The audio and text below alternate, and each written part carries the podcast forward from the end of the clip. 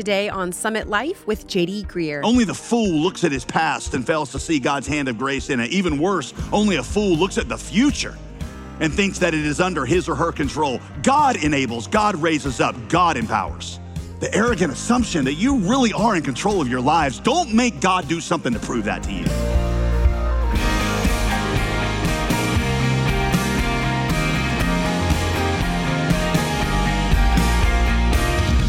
Welcome to Summit Life with JD Greear, pastor of the Summit Church in Raleigh, Durham, North Carolina. As always, I'm your host, Molly Vidovich.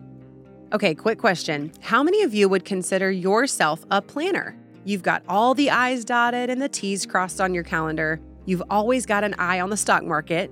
You finished your Christmas shopping before most of us had even given it a thought, right? The truth is, whether that describes you or not, we all make plans of some sort, whether they concern what we will do the next hour, the next day, or in the coming years. And while the Bible acknowledges that it is certainly wise to plan, it also recognizes that the posture behind our planning is crucial. In today's teaching from the book of James, Pastor JD shows us how to make the most of the short time that God has given to each of us. Remember, if you have missed any of this brand new teaching series through the book of James, you can catch up at jdgreear.com. But for now, let's jump right in. Here's Pastor JD. James chapter 4, I'm reminded of the story of the, of the small plane that had four people on board a mother, two grown men, and a 14 year old boy. When both engines suddenly went out and the plane sputtered and started to spiral toward the ground. To their dismay, these four passengers discovered that there were only three parachutes. So they all stared at the parachutes for a minute. And then the woman said, Listen, I'm a mother of five and my kids need me. And she grabbed a parachute. And before anybody could say anything, she jumped. Then one of the two men said, Well, I'm a brain surgeon and I'm literally one of the smartest people in the world. My patients, my community, shoot, my whole country needs me. So he grabbed the second parachute before anybody could object. He jumped. The third was an, an, an old elderly pastor, and he said to the 14 year old boy, He said, Son, I'm old, I'm frail. Why don't you take the last parachute? To which the boy said, Sir, that's all right. There are still two parachutes left, one for each of us. The smartest man in the world just jumped out with my backpack. Um, I share that because at the end of chapter four and beginning of chapter five, it's not a true story, by the way, in case you want to email me. Um, James, at the end of four, beginning of five, James aims to show the insanity of two groups whom society typically regards as wise and together. And I'm gonna call them the competent and the wealthy. James attempts to reason with both groups. He begins his address to each of them with the admonition, Come now. Look at verse 13 of chapter 4 where we're going to start. Look, you see the words come now? And then verse 1 of chapter 5, you'll see, you'll see that again. Both sections start the same way. Come now. Come now, verse 13, you who say, today or tomorrow we will go to such and such a town and spend a year there and we will trade and we will make a profit. Let's go here and let's do this because I think that's a good market and I think we can make a profit there. Most of us would call this planning. And we would consider it a wise thing to do, and it would be. In fact, in many places in your Bibles, planning is commended. The book of Proverbs says, in fact, that not to plan is foolish and lazy. The problem, James says, is not with the planning per se, it's with the posture behind the planning. You see, verse 14, you do not know what tomorrow will bring. For what is your life? You're a mist that appears for a little time and then it vanishes.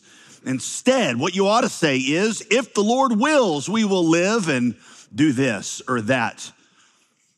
As it is, verse 16, you boast in your arrogance, all such boasting is evil. The problem with the posture, the problem with the boastful posture behind your planning is that it assumes a godlike confidence, assuming that A, you're guaranteed tomorrow, and B, that you've got the ability to create your own future.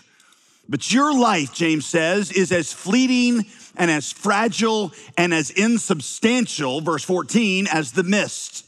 Mist is the Greek word atmos, from which we get our word atmosphere. Some translations say vapor, but don't think of the, of the fog that hangs out for a couple of hours in the morning. It's not that kind of vapor. Think of it more like the steam that forms on your mirror if you blow on it in the morning. Seconds later, after you do that, it's gone with no trace that it was ever even there to begin with. That's what your life is like, James says. Three words. Three words, James says, describe our life, our lives. Number one, fleeting. Fleeting. The mist is just there for a moment, and then it's gone. Listen, life feels so long when you're in it, especially when you're young. But as you get older, I've heard, one of the disturbing things is how fast it all seems to have gone and how much quicker it goes every year. Older people, can I get a witness on that? I've heard it said that when you're a child, time crawls. When you're in college, time walks. When you're a new parent, time runs. When you're older, time flies. And when you hit retirement, time vanishes. Life is like a roll of toilet paper. Every revolution gets faster and faster, it seems. So, to all of you college students and you young professionals, enjoy your flexibility, enjoy your vision. It ain't gonna last long. Here's your second word forgettable. It said it's fragile, it's forgettable. The mist vanishes with no trace that it was ever even there. We are forgettable. We don't remember much of what came before us. You know, James's other analogy for this in chapter one was the grasses of the field. Look out over a grassy field and ask yourself, how many cycles of grass have actually grown there? Every season, a new batch comes in. Some of the blades of grass and that particular batch grew tall, some stayed short, some were pretty with flowers, some of it was stubby and ugly, but all of it is now gone with no memory and, and a new crop that comes in every season, kind of like when you walk back onto your old high school campus. You ever think that when you go back there, you're like, I used to rule here.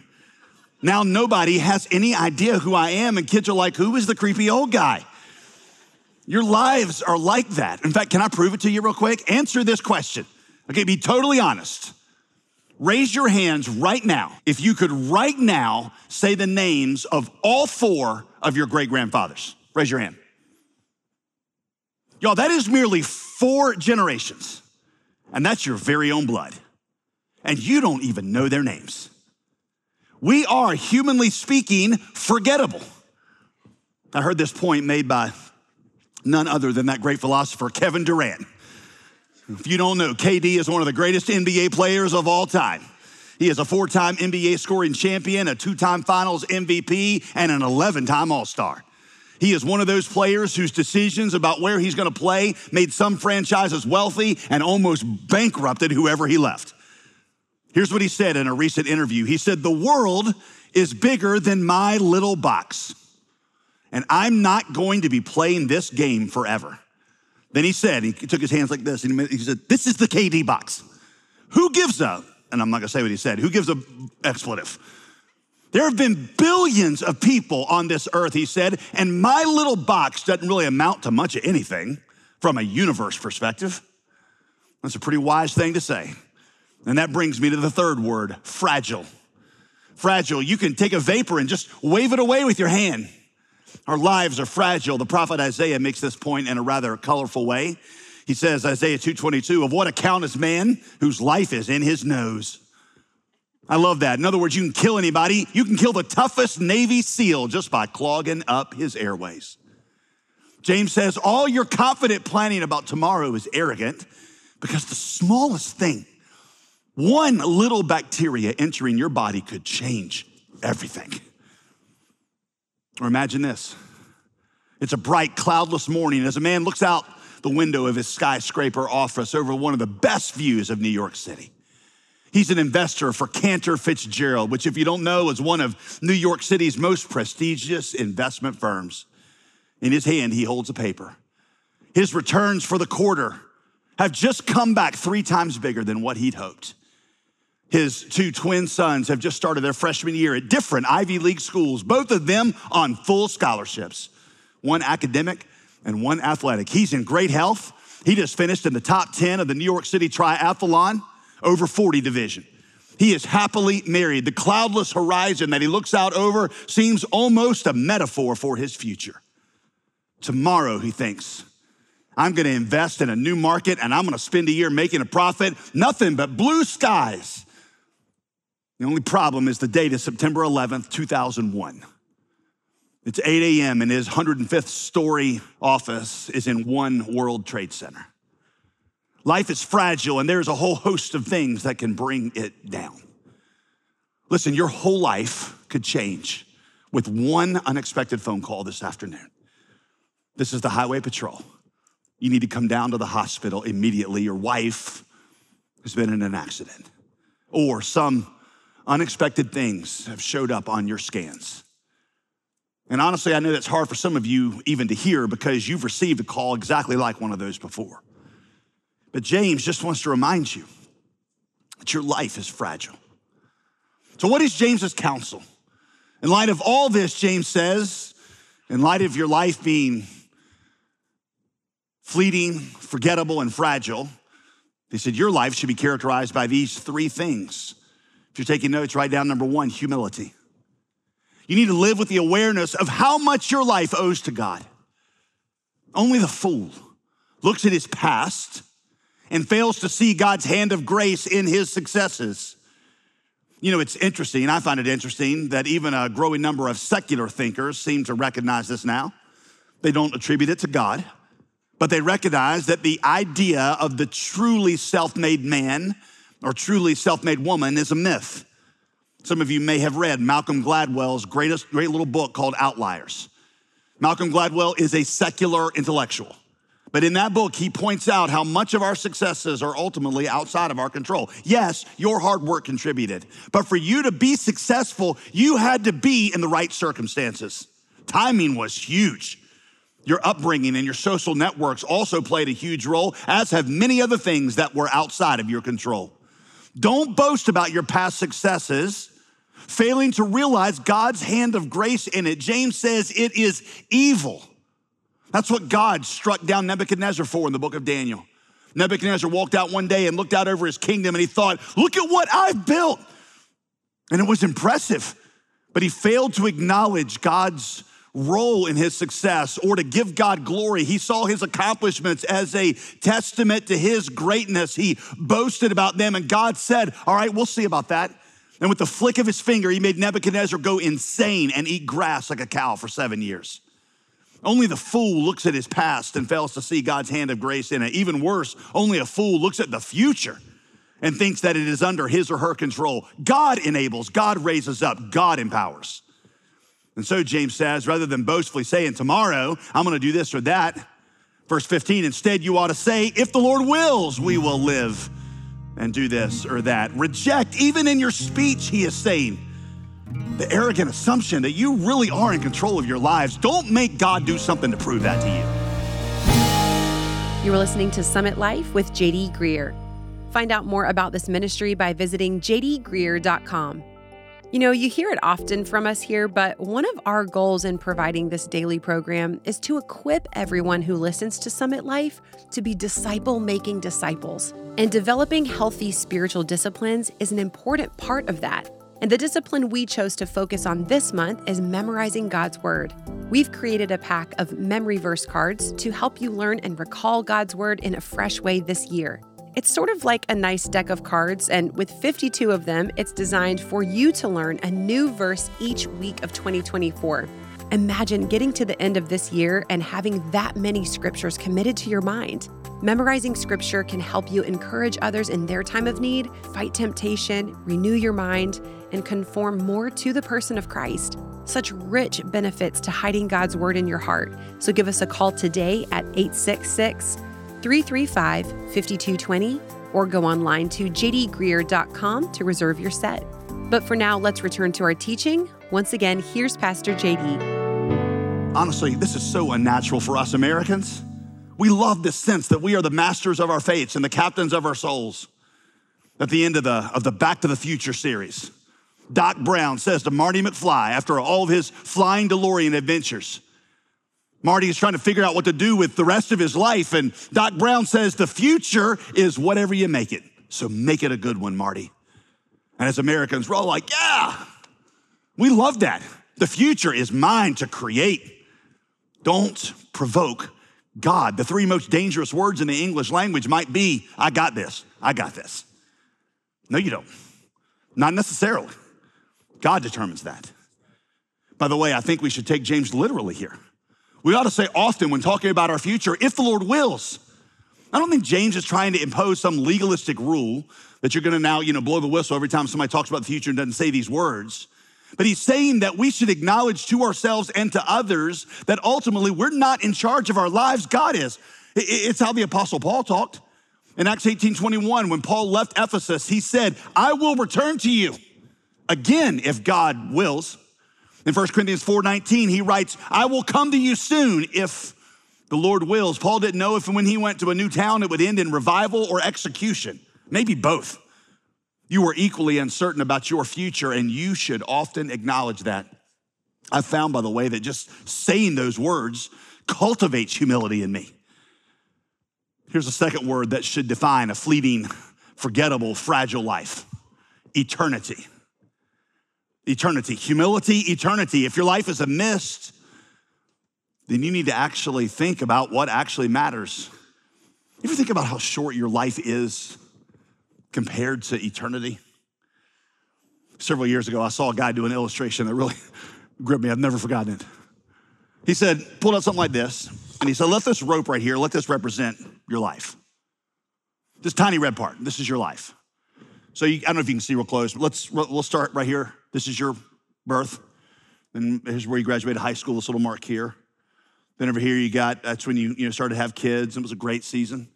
Then if you make it this long, you get this long one right here that's gets all the way over to your retirement. And let's just assume that this is when you die. So I don't know where you are in this. You know, I'm somewhere in this area. Maybe you're over here, okay? Feels like a long time, doesn't it? And those of you that are in this stage, you're looking over here like, how old are you? And then he said, but this, this is actually, this is just the first few days of eternity. And I could go on and on.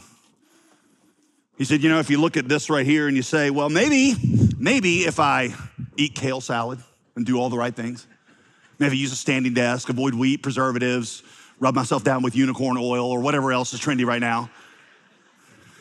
Maybe you add another couple of millimeters to this red, but bottom line, you're headed for this right here. How foolish is it to live for just that? I mean, just look at it.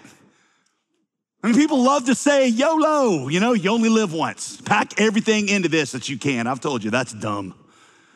You want something to tattoo on your wrist or put on as a bracelet, do YALF. You actually live forever. Somebody's got their YOLO, You'd be like, YALF, not YOLO, YALF. One of my favorite verses, Psalm 90, verse 12. Lord, teach us to number our days that we may apply our hearts to learn wisdom.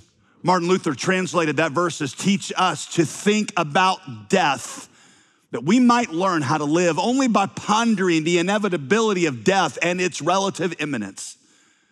Will you ever begin to live wisely? If you've heard me tell my story about what brought me to Christ as a teenager, instrumental in that was the death of a friend in a car wreck. It was particularly gruesome. And as I stood there beside his closed casket, the illusion of my 16 year old immortality was shattered. Death comes for us all. The question is, are you going to be ready for it?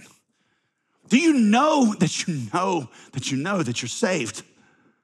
If you died this afternoon and you stood before God tonight, would you be ready?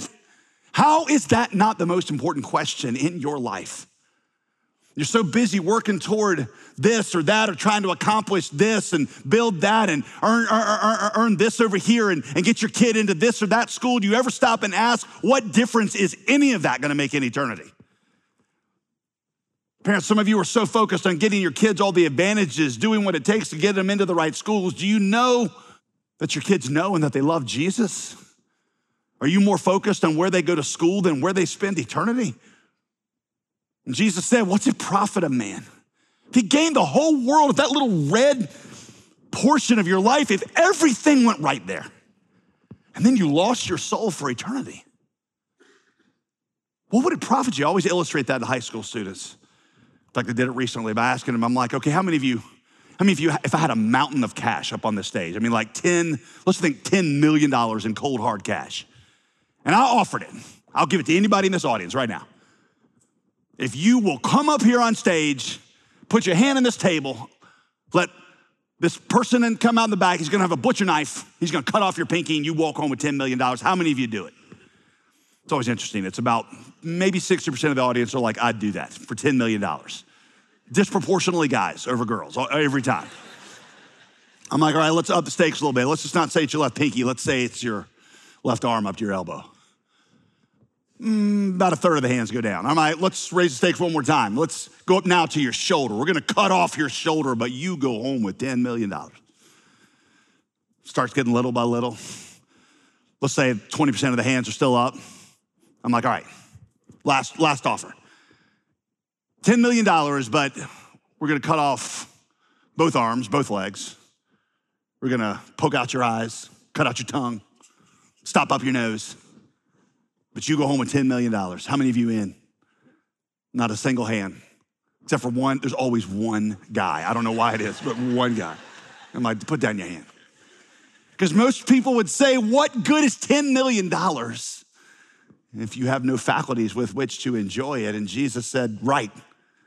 And some of you are giving away far, far more to gain far, far less. Are you prepared for eternity and you living for the things that matter? James' whole point is make the most of your mist.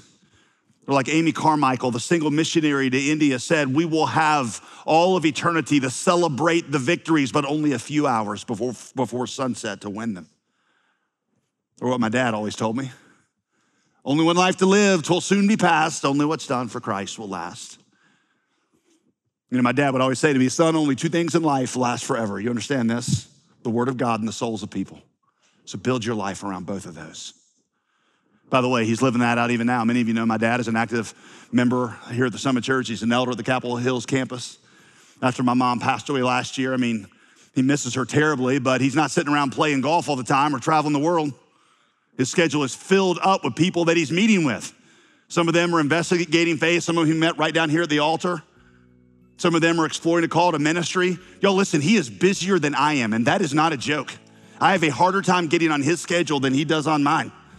And that's because he believes that only two things in life last forever, and it's not golf clubs or sports cars or Tahiti vacations. Only two things in life last eternally, and that is the Word of God and the souls of people. So build every chapter of your life on them. Which, if you'll give me a minute, always makes me think about the people around the world who've yet to hear the gospel.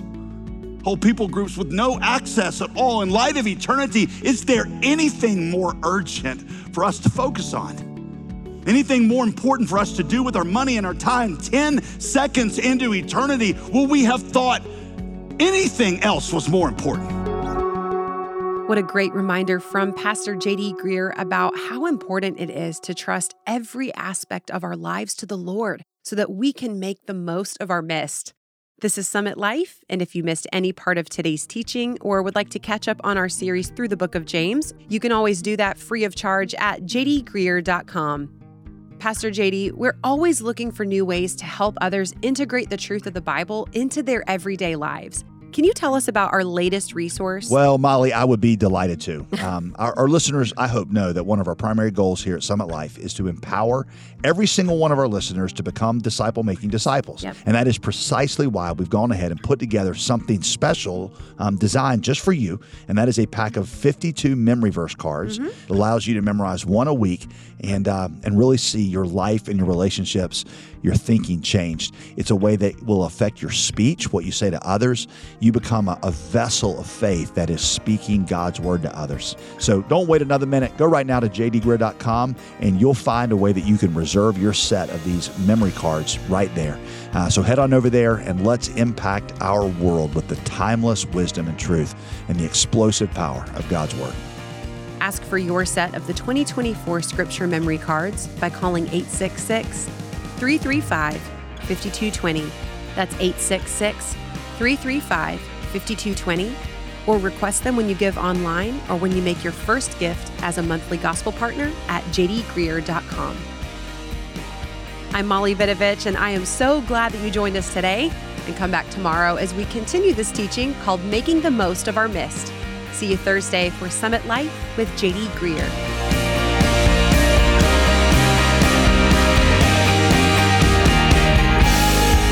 Today's program was produced and sponsored by JD Greear Ministries.